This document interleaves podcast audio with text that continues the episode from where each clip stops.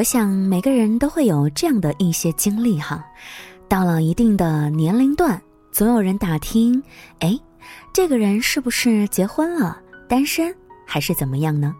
又或者他的工作好不好，每个月赚多少钱等等，这些人到底在打听些什么呢？今晚就在我们的节目当中来讨论一下吧。各位晚上好，我是小妖，欢迎收听《时光听得见》，周一到周五的晚九点，陪伴在你的耳边。节目当中想和你分享的故事呢，来自于作者慧超，聊一聊那些热衷于打听你每个月赚多少钱的人，到底在打听些什么。对于很多漂泊异乡的游子而言，每一个春节像一场战争。与其说参战的双方是两代人，不如说实际上是两种价值观。我们能看到，每一年临近春节，网络上都是一片征战讨伐之声。一群拼搏在北上广深的游子，用段子、文章、图片、漫画以及合唱团的形式，喧嚣的在键盘和屏幕间建言献策，字里行间透露的是。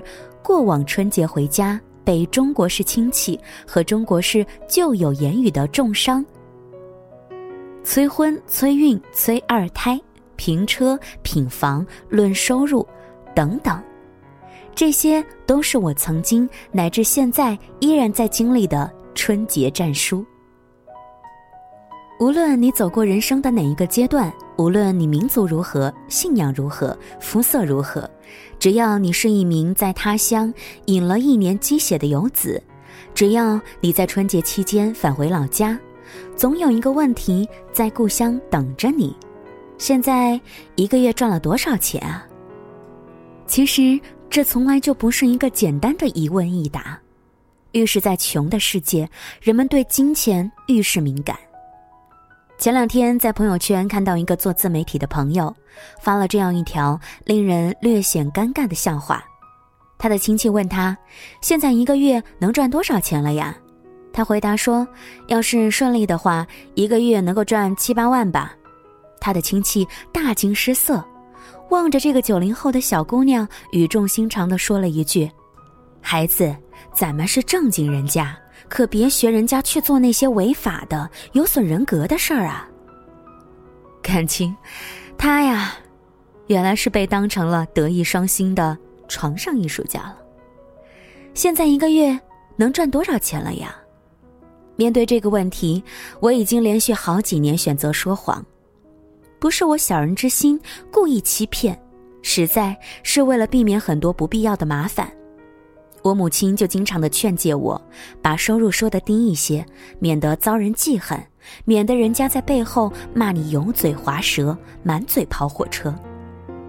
今年春节，一个远的我们都是中国人的远房亲戚，和我刚一照面，就问我这样的问题，毫不婉转，毫无铺垫。我们的对话是这样的：慧超在北京现在一个月赚多少钱啦？一万多块钱吧，这话说的到底是一万几呀？这一万出头和一万八九差的可不少呢。一万八，哎，你说清楚不就得了？我不缺钱又不跟你借，你把话说清楚嘛。在外面闯荡这么多年，怎么说话都说不清楚呢？这模棱两可的，怎么在单位混呢？主要啊是每个月到手都不太固定。哦，不固定啊，那这一万八应该是光景好的时候吧？平均吧，好的时候比这多得多。哎呦，真不少！现在打工的能挣这么多钱啦？在北京买几套房啦？一套也没买，没钱。天哪，挣这么多钱，一套房都没买？我看你那车也不咋地呀。那你挣了钱跑哪儿去了？难不成给领导送礼去了？我们公司不用给领导送礼，我也从来没有送过礼。哈哈，现在的年轻人真是，出去几年啊，嘴里的话就不能听了，也不知道哪句真哪句假。你不送礼，领导还能给你开这么多工资？你们领导是菩萨呢，还是圣人啊？显然，这话是没办法聊下去了。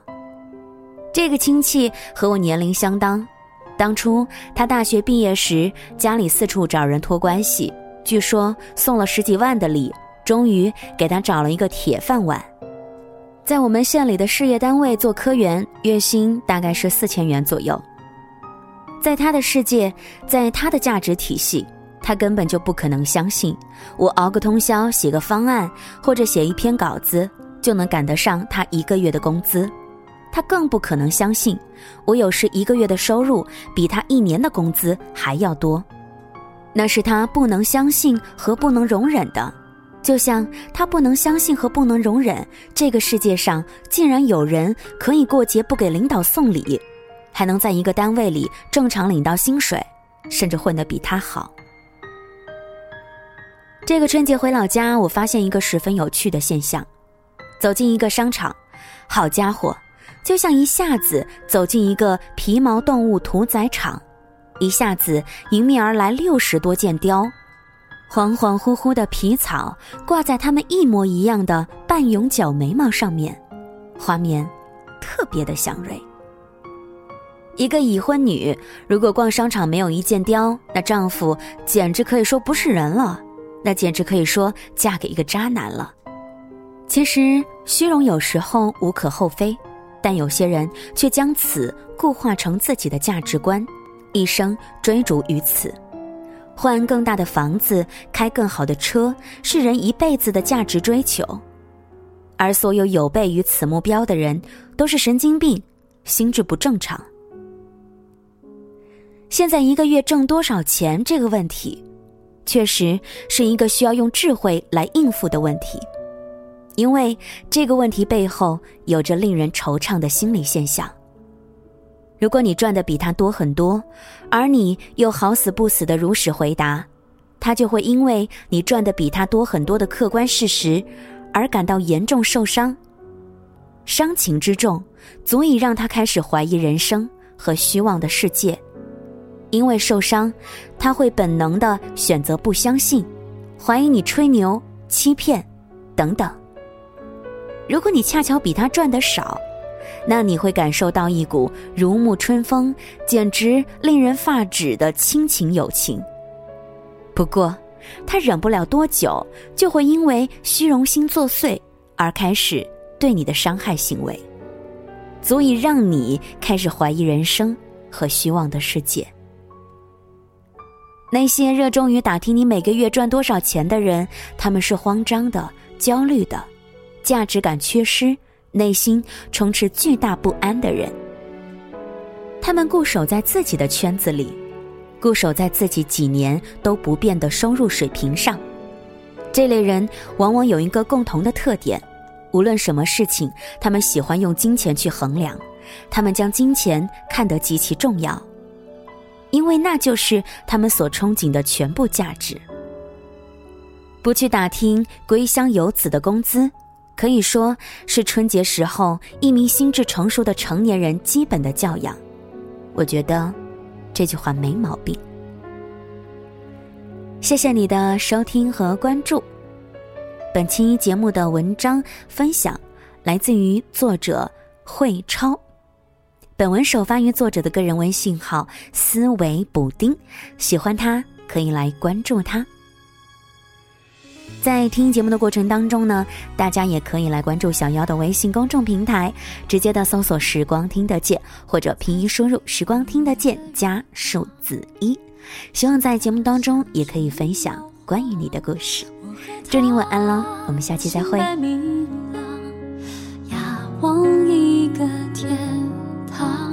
那是正好的时光，爱上刚好的对方，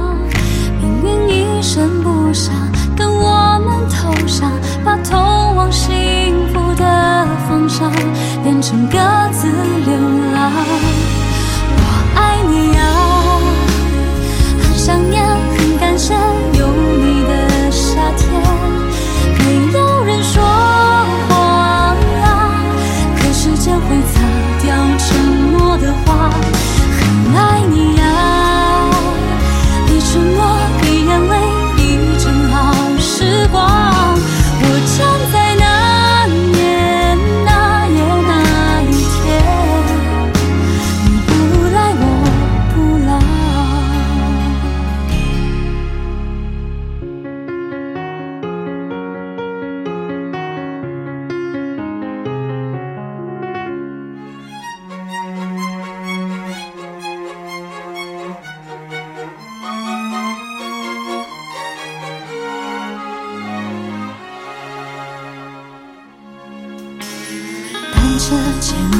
肩膀，